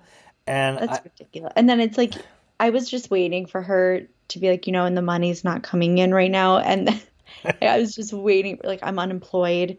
I was if she was if she said she was collecting unemployment, I was gonna like fucking lose it. yeah, she went, uh, I, uh, we applied for Her PPP. check. Yeah, like I bet she got PPP loans, you know? Um, and she goes, you know, Tom said I am not good at being still. And then he walked into a wall. No, no, she just said he's not I'm not good at being still. And then Mikey goes, How is the boss? And she goes, Busy, or as busy as he can be. He's just looking for the day business can be back and he can lawyer again. And that like scene kind of ends. We pull up to uh Dorit pulls up to Garcelle's in a McLaren, and once again we see Darren like we see her house backed up on the power power plant, and and Dorit's like, I love this area, and I'm like, you've only shown like a dirty train track power plant.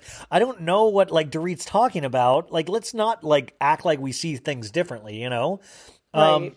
but Garcelle shows us the house. We finally see it decorated, and it's really cool. Like Garcelle has a glam room, she has a Zoom room. So she got her dream job over the pandemic. She's a host of The Real. Um, and, uh, she, you know, she shows where that's done. And Garcelle hugs Dorit and says, I miss hugging. Um, and, uh, we, oh, this is the one of the best. Mo- Garcelle had so many good moments. She passes a fish tank and she goes, Dorit, do you want to say hi to my fishes? And she's like, this plain one is she goes this uh, multicolored one i call her dorit and this plain one i call kyle Oh my god! And she was like, Ky- her, Kyle Richards is a goldfish because she's ordinary. I was like, oh yes. i know it's just like i literally expect her to like oh this fish is kyle because it's an asshole you know like That would uh, have actually been nicer. I know, but I just love how open. And Kyle is not used to somebody outwardly disliking her this much in years. Right. You know, it's like she's just not used to it. So it really throws her off because I think she feels she's earned like kind of this queen spot, even though Kyle is fairly nice and not really vindictive, or she doesn't really come for people that well. So I just think she sometimes has gotten to this position without a lot of she hasn't had to do a lot of manual labor. Like if you think yeah, Rinna actually really starts shit, but Kyle just kind of like goes through things, you know? Um so uh, we're seeing the house, they're laughing, blah blah blah, and we're in a new scene. Um, Kyle's in a car with Rinna, and she says, My nose is numb. We're going to Crystal Minkoff's, and this is the first time we were meeting Crystal, and it was kind of convoluted, but this fake way for them to meet was Kyle was like, I'm dropping off toys for the children's hospital at Crystal's house. I've never met Crystal, but she's friends with Kathy, and you know I love the children's hospital. I would do anything for them, so I'm dropping off personal toys to her during the pandemic. Like, it made no sense.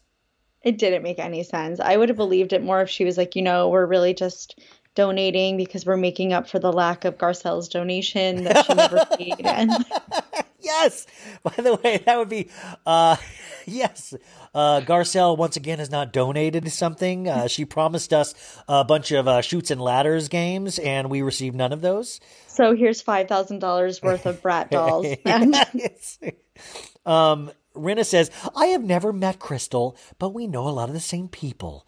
Like, Rinna always wants to know, you know, like, I know so many people, like other people know people. And Kyle says, um, you know, Rinna, I'm going to meet Garcelle again, so that'll be good. And Rinna goes, I went to dinner with her. I feel like a bubble burst, and now we are good. And it is funny, like in normal life, people like that say things and then go, you know, the bubble burst, we're good, but like, oh God, I can't stand her. You know, like, but right. Doing it for the camera. She's like, we're good now. We're I everything's peachy. Um, so we cut to Dorit and Garcelle, and they're talking and saying it's, it's, hard to be mad at someone who takes the blame. Garcelle's explaining to Dorit that Rinna apologized, so, you know, things are going to be kind of on the mend. Dorit says, Me and Lisa didn't get off on the right foot either when we first met, and there's a flashback of the, you know, famous scene, Did you do coke in my bathroom, that Rinna said. And I think this was like the real, this is one of the first scenes where we saw Rinna really start to be like this tedious asshole, you know? Oh, yeah, that was like the beginning of the end it was like, were people doing coke in your bath? Do you trust your husband? Do you? I have a uh, I have a cross stitch of "Did you do coke in my bathroom?" in a frame, and I can't wait to move into my own place so I can put it in my like I can't put it in my bathroom now because of my roommate. Like it would just be weird. Like if he's in there every morning and it says, "Did you do coke in my bathroom?" and a cross stitch, like there's nothing manly about it. But like also, I just I just think it would be really. I'm like one day I'll be able to use this. Um, and uh, Garce, uh, Dorit says, since that, that experience, I've seen Lisa uh, learn from her mistakes and grow. And I have no doubt Lisa, you know, um, will uh, do the exact same thing here. And Garcelle goes, Did you trust her now? And she goes, I do. But she kind of hesitates and she's like, Why did you hesitate? And then they kind of laugh. And then we go to a new scene, and the music on the. Uh, uh, the music says light pop music, so it was like, da, da, da, da, da. and Rinna pulls up to Kyle's uh, with Chris. No, Rinna and Kyle pull up to Crystal's to drop off the toys, and uh, Rinna goes, "I haven't been to a stranger's house in eight months." Which, by the way, I was like, "Which stranger's house were you at eight months ago?" I haven't, I, know, ran- right? I haven't ransacked a stranger's house in eight months. I was like, "That, like, what is that?" And she like dropped like Amelia off at Scott Disick's and like never came yes, back. Yes. Go yeah, that's by the way, Rinna dropping uh, one of her daughters off at an older man's house is like a kid going to boarding school of like, You'll be fine, honey. Just go with this forty three year old man. You'll be fine. Just, Just he'll do feed everything you. he says. Just do everything. Me and your dad are gonna miss you so much. He'll feed you, I swear. Uh, don't do don't do coke in both nostrils. It'll hurt. Um, Rob Minkoff, Crystal's husband, answers. He, I guess, is a producer, but he also directed The Lion King, and we see a bunch of Lion King memorabilia. And Rinna loses her shit. She's like, "It's iconic, baby, The Lion King, honey." Like and she's like, look at that middle lion, as if it's like anything crazy. It's like fucking Simba. Like, it's of course, it's a I, lion. It's the Lion King. I, I, I bet you anything, Rinna fucking pickpockets at these places. I was actually just about to say, how badly do you think she was like Crystal? Like, I think I hear like one of your kids crying, and like, yeah, runs like, out. there's like she has like a tiny Fendi purse, and you can just see like a Simba outline like in the purse. um, I didn't like. I guess there's a big age difference between Rob and Crystal. She's like, I met Rob when he was tw- when I was 20. Crystal's a really beautiful uh, woman, but I didn't. I didn't. I couldn't tell that there was a big age difference. But I guess I just wasn't look. Do you know what the age difference is? I don't, but I was really um just loving how Kyle was like, you know, I don't really think about age because we have Erika and Tom and they're doing so well and like their yeah, age yeah. difference doesn't matter. Well, and but and then they're like, oh, and when you see when you see Eric and Tom together, you get it. And I'm like, I've seen Eric and Tom together. I don't get it. Like I I don't get it. And also, age doesn't matter until one of you is pretending to have dementia to get out of like legal fees and, like, and to avoid a jail. I mean, that's when age really does matter. Um, and then uh, Crystal has her first housewife. Are you guys busy? Do you want to sit outside? Like that's like I love that too of like, oh, you dropped off the toys. Would you like to stay and have a conversation with me in a scene? And Rinna goes, Yes, of course, yes, yes. And so they're outside talking and um you know, Rinna says, uh, Rinna says, it's okay to name drop all over the place. And she goes, I talked to my friend Cindy Crawford, and she says it's okay to express yourself all over the place. Which, by the way, she really makes Cindy Crawford seem like an idiot. Like express yourself all over the place. Like what is that? Or a whore. Like like what is? I, I I think Cindy Crawford got misquoted or something. Like Cindy Crawford, like I didn't say that. Ex- I've expressed myself all over the place, and that's why I'm still single. yeah, like sometimes you've expressed yourself too much. I think a lot of people I, have said I've been that. overly expressive. yeah. Um, they they talk about having uh, boy babies. Of course, Kyle has no sons, and Crystal has a boy, and that's very important with her culture. And she did everything to have a boy baby. She said she, uh, you know, had uh, the sex and the honey and all of this stuff, all these rituals to have a boy baby and it worked and she even waited she went into labor at 7.15 and she wanted to wait until 8 a.m because it was like lucky and so she just like held the baby in which is just I know. What a and then gave birth at exactly 8 a.m.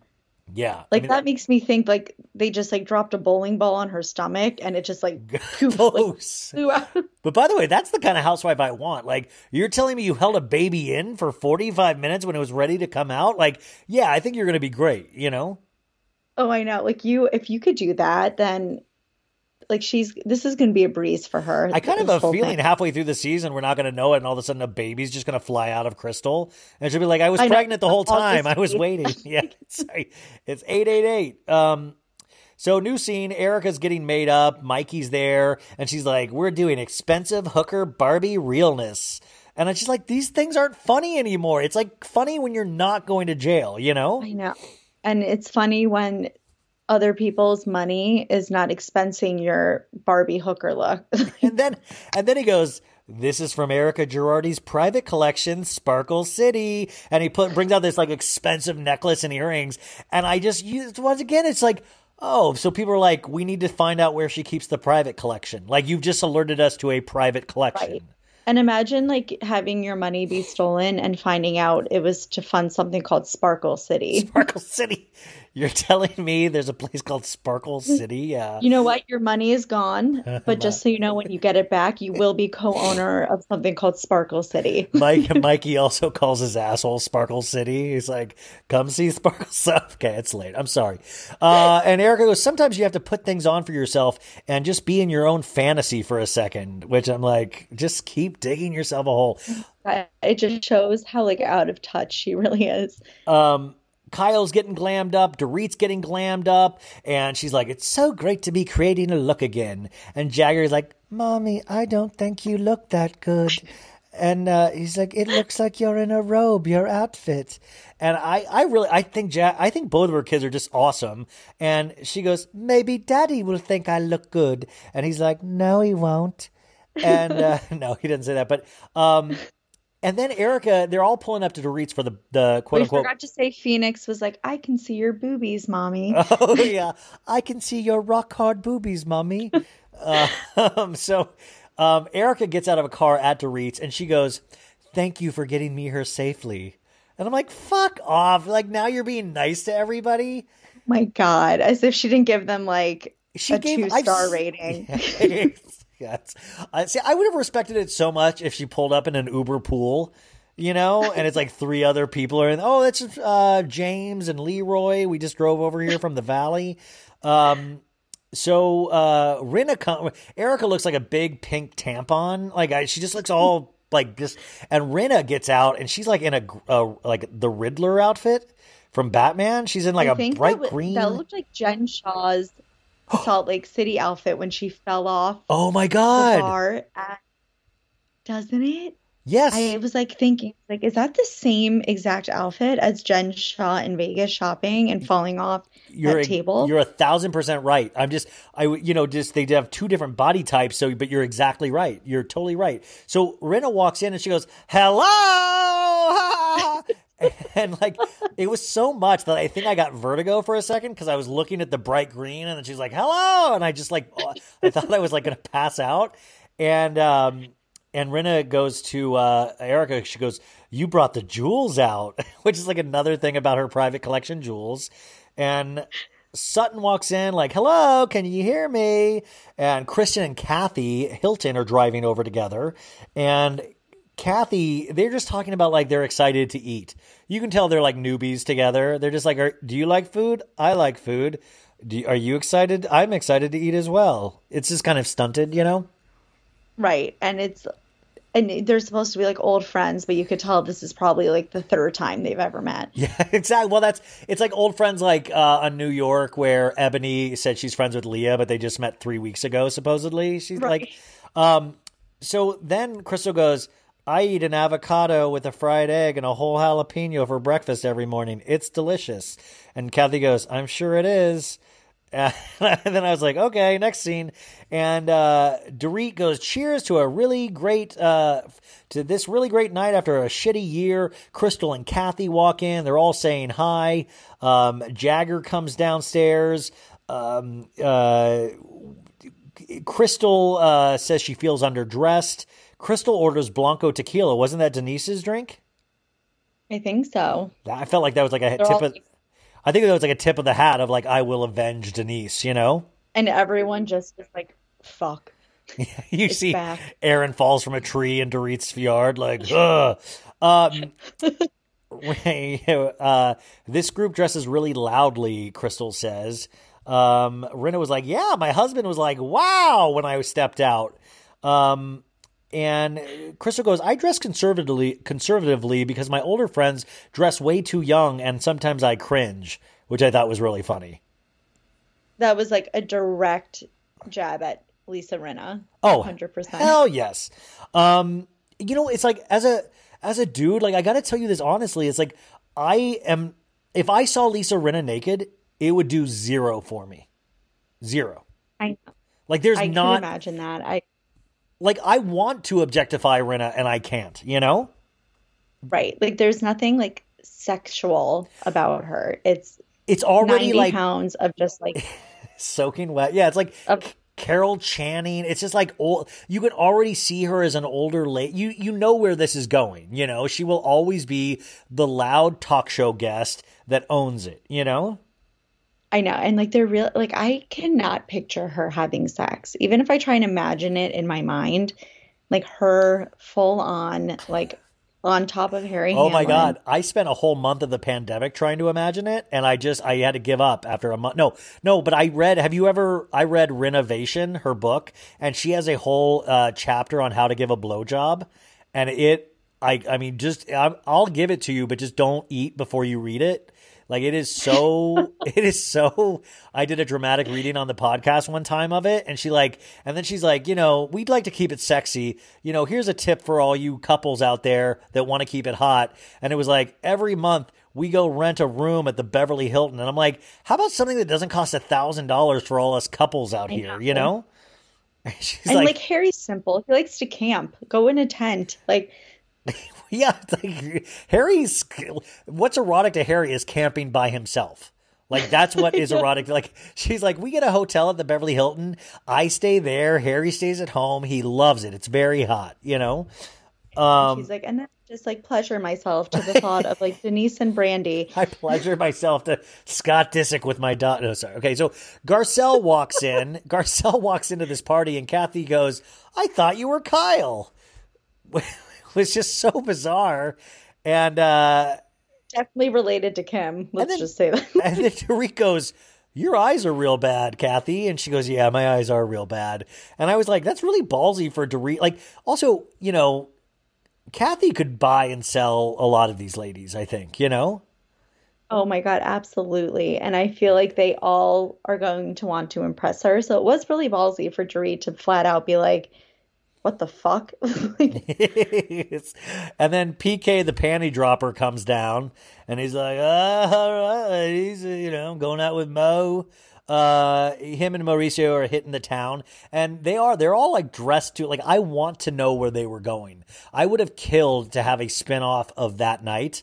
Like, wouldn't you have loved to have a know, second hour spinoff of just what, where oh they were God. going? Like, where is, where are they going that Maurice needs like a dog tag necklace, a fedora, and like a shirt that's six buttons like down? It's like I just felt like it. Like I'm like, did I just see Mauricio take off his ring at that table right there? Like you, you know, like you would just see them leaving, and and PK's like, "Are you ready? You let's do it at the same time. Three, two, one, and they both take off their wedding rings. You know, Oh, I can absolutely see that. And then they go to like some like UCLA bar and like harass the co-eds and you know, Mauricio has to take a shower at the end of the night because he smells like women, and PK has to take a shower at the end of the night because he smells like chicken wings. You know. to us. And Crystal says, you know, it's common to know people in Beverly Hills, but if you don't know them, it they might not be worth knowing. And the producer goes, "Do you know Dorit?" And Crystal goes, "No." So that was a kind of a jab at Dorit.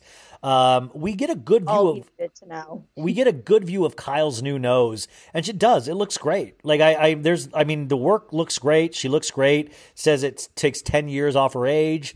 Um, and Dorit starts giving Kyle shit like, "Did you do glam? Is that why you're late?" Because remember, Kyle gave Dorit uh, shit for doing glam.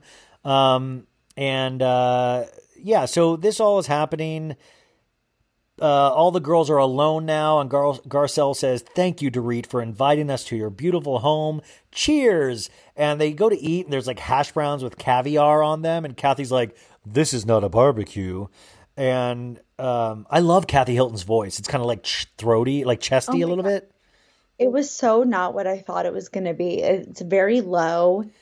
It's like Martha Stewart a little bit. Yeah, it is. Yeah, so Eric- she's a, she's a strange one.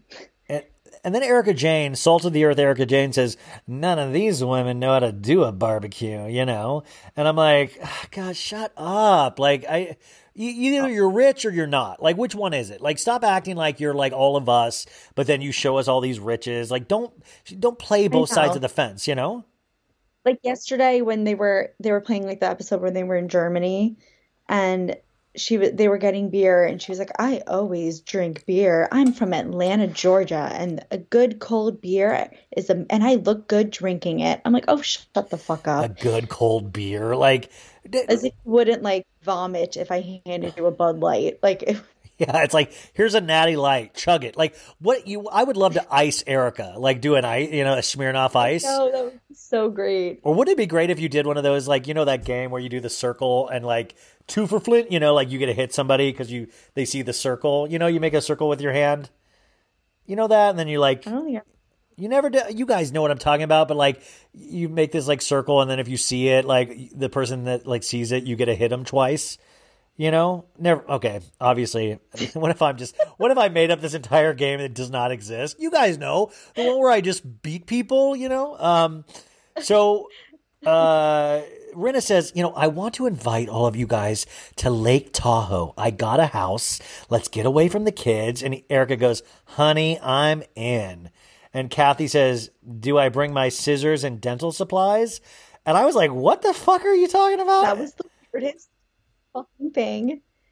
And, And- then she got into that like weird story about how they were like I basically had the basement from Saw at their house, She goes, and she was I would gather all the children in my neighborhood and I would do dental work on them and I would make Kyle and Kim be my assistants. I'm like, what the fuck is going on? Like, I, like, and this is out of nowhere. This is out of this is Out the very end of the episode. as if like anyone there but Kyle was gonna understand the dental like reference. Like, It would have been funny if Kyle just like froze and you just see her like wet herself because obviously it was like an insane memory. She's like, uh, Kyle, what's wrong? Like, I was thinking about my dental days. it was just the weirdest thing. Like that's what you think of when you're going somewhere. Like, let me bring my dental kit from when I used to do illegal surgeries on the Yeah. children I mean, of the it's like- town. Kathy, why don't you hang back on this trip? We'll get you on the next one. How about that? I you know? literally picture them in the basement from Saw at the end, like when they're like, and like a chair with Kathy there. I want to now. I kind of want to see Paris Hilton's teeth now. Like, what if like we don't really see Paris, but it's all fucked up dental work, and we know it's Kathy? It's like that's hot. Just so much sense about like why Kim is the way she is. Oh, I just like what a bizarre story, but I loved it. It was just so. It was like I. It was just so out of left field. But uh Garcelle and Sutton are talking, and they're like, "Oh, you and Rinna are good," and Gar- Garcelle's like, "No, we're not good. I mean, she thinks we are, you know, but there's still a splinter left." And Rinna is talking to somebody, and she's like, "Better, not bitter. We're better, not bitter." And uh that's it. And then um, Kathy does. Um, Kathy doesn't know how to say Dorit. That's a little. She goes Dorit, Dorit? Is that what she Dorit, called her? Dorit, and Dorit. And Okay. Rinna says um, she's drunk. Lear- she's oh. Rinna says she's drunk, leaning on Dorit, and she's cackling. Oh, Rinna's drunk, leaning on Dorit, and she's cackling. Um, and Rinna goes, "Let's talk about something." and what has been your best moment, uh, and your hardest moment during the pandemic? And Sutton says, "The first eight weeks, I stayed in bed." Which is wild. Like that's kind of cool. Like I was like, damn, that's dark. And Kyle says, well, the unknown was the anxiety that I, I, I have anxiety, but my kids were there. And Crystal says, "Yeah, we never would have known. We we always say we never would have had this time with our kids." And Garcelle says, "When I didn't have my kids, I was so lonely." And Erika Jayne goes, "It was very dark. I'm busy all the time, and when I came home, it was silent, and I didn't have anything to do. I was just walking the halls of the house, feeling this incredible dread. Who am I if I'm not working?" I called a psychiatrist and I went on Lexapro my problems are still there, but my attitude is different. Which, by the way, I I would have thought this would have been amazing if it was a like a Lexapro spot within the Housewives. All oh, of a sudden, she holds up a and bottle. she just turns to the camera and she's like, Consult your doctor.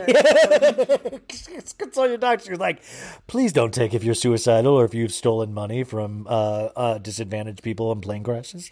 Um, and who was the one that's like, what's Lexapro? Is that Garcelle? it's like Lexapro is like a really basic antidepressant. I'm on Lexapro. It's really basic and like, but I, I mean, like, great, uh, Erika, whatever, you know, gets you through it. And uh, goes, well, like Garcelle, you know, we survive by the next job we get as actors.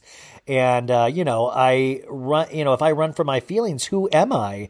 And, it, uh, you know, it, it's just bullshit. And she's like, and then Erika Jayne goes in a uh, talking head. She was like, there is so much these women don't know about my personal life. It is so much bigger. And I always say, the bigger your life is, the bigger your problems are. Which is like also just fuck off. Like honestly, that's just not true. I think like, these women honestly just go on Reddit and type in like 100 inspirational quotes for your everyday life and just speak in them. She's like, well, that's, I mean, that's how we got Live, Laugh, Love. I mean, like that Live, Laugh, Love was the originator of these kind of, like, you know, we will see at some point, like, well, like Home Plus or Cost Plus or one of those pluses will have a, you know, the bigger your life is, the bigger your problems are, throw pillow or something, you know? um, and, uh, that was, uh, that was the episode, you guys. That was the the whole episode. Uh, Blocked by Jackson stayed up so. Well, then late. at the end, oh, wait. do you remember at the end they like panned through Erika's house, and oh, then like it ends. Tom and the, the dog. magazine cover of like Tom, Tom yeah. and I was like, it's starting. Oh my god, that you're right. It was like this insane foreshadowing thing. It was kind of filmic. Oh I totally god. it was like haunted mansion though. It was like this empty, scary house, and like they're showing like a full size portrait of Erika, and then they show like his Forbes cover, and it's like. And what if we heard a voice of like, "Let me out, let me out"? um, and next week, you guys, we get into it. There's like a fight about the charity, you know, and Garcelle was like, "Would you have?" Would you have said I didn't pay if I was a white woman? And then we get on a private jet to Lake Tahoe. Crystal gets into it with uh, Sutton potentially. Um, and we see you were a shitty friend to Denise and you're a shitty friend to me. Somebody says that to Rinna. So that's in next week's episode. So I thought this was a great start. I loved it so much more than the New York uh, premiere, but I just think they're different franchises, you know? I know. And you know, it's really hard for me to say that too, that I enjoyed this one more than New York because I feel like I always love New York the most. Yeah, New York is so my lady. To come to terms with this. New York is my lady. Beverly Hills is my mistress. Um, blocked by Jax. The podcast you guys need to subscribe and rate five stars immediately is called Bravo Over Boys. Now it will be a weekly podcast. She already has a bunch of episodes out there. She also has an Etsy store. Which, by the way, why did your Etsy store get shut down? I know it's back up, but why did it get shut down? I have no idea. And then people were telling me like Etsy never brings back stores they suspend it's so hard etsy literally sent me an email basically being like my bad you're back up like mr mr etsy no was mr etsy was like i'm so sorry um but you can buy a bunch of Bravo merchandise on there uh, at her Etsy store. How do we? Is it just blocked by Jax on Etsy, or what is it's it? It's just called blocked by Jax. Ah, clever. Because that's oh, do you? That's also your Instagram name. It is also the Insta, and the link is in my bio. Yeah, so you guys, I'm going to put all that information on the description, but really go check out her podcast. I think I'm going to be on sooner rather than later.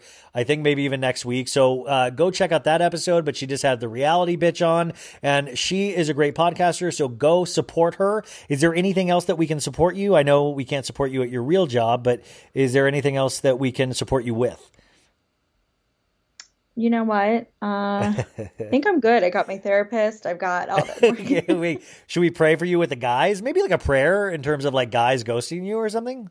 Yeah, just send me like a good vibe. I or um, you know, or a knife to use on myself for going on. um, thank you for doing this. I do know it's really late for you, and I know you have an early morning, so I really appreciate it. We love you, and we will talk to you next time. Of course, I had so much fun. Thank you for having me. Bye. Betches.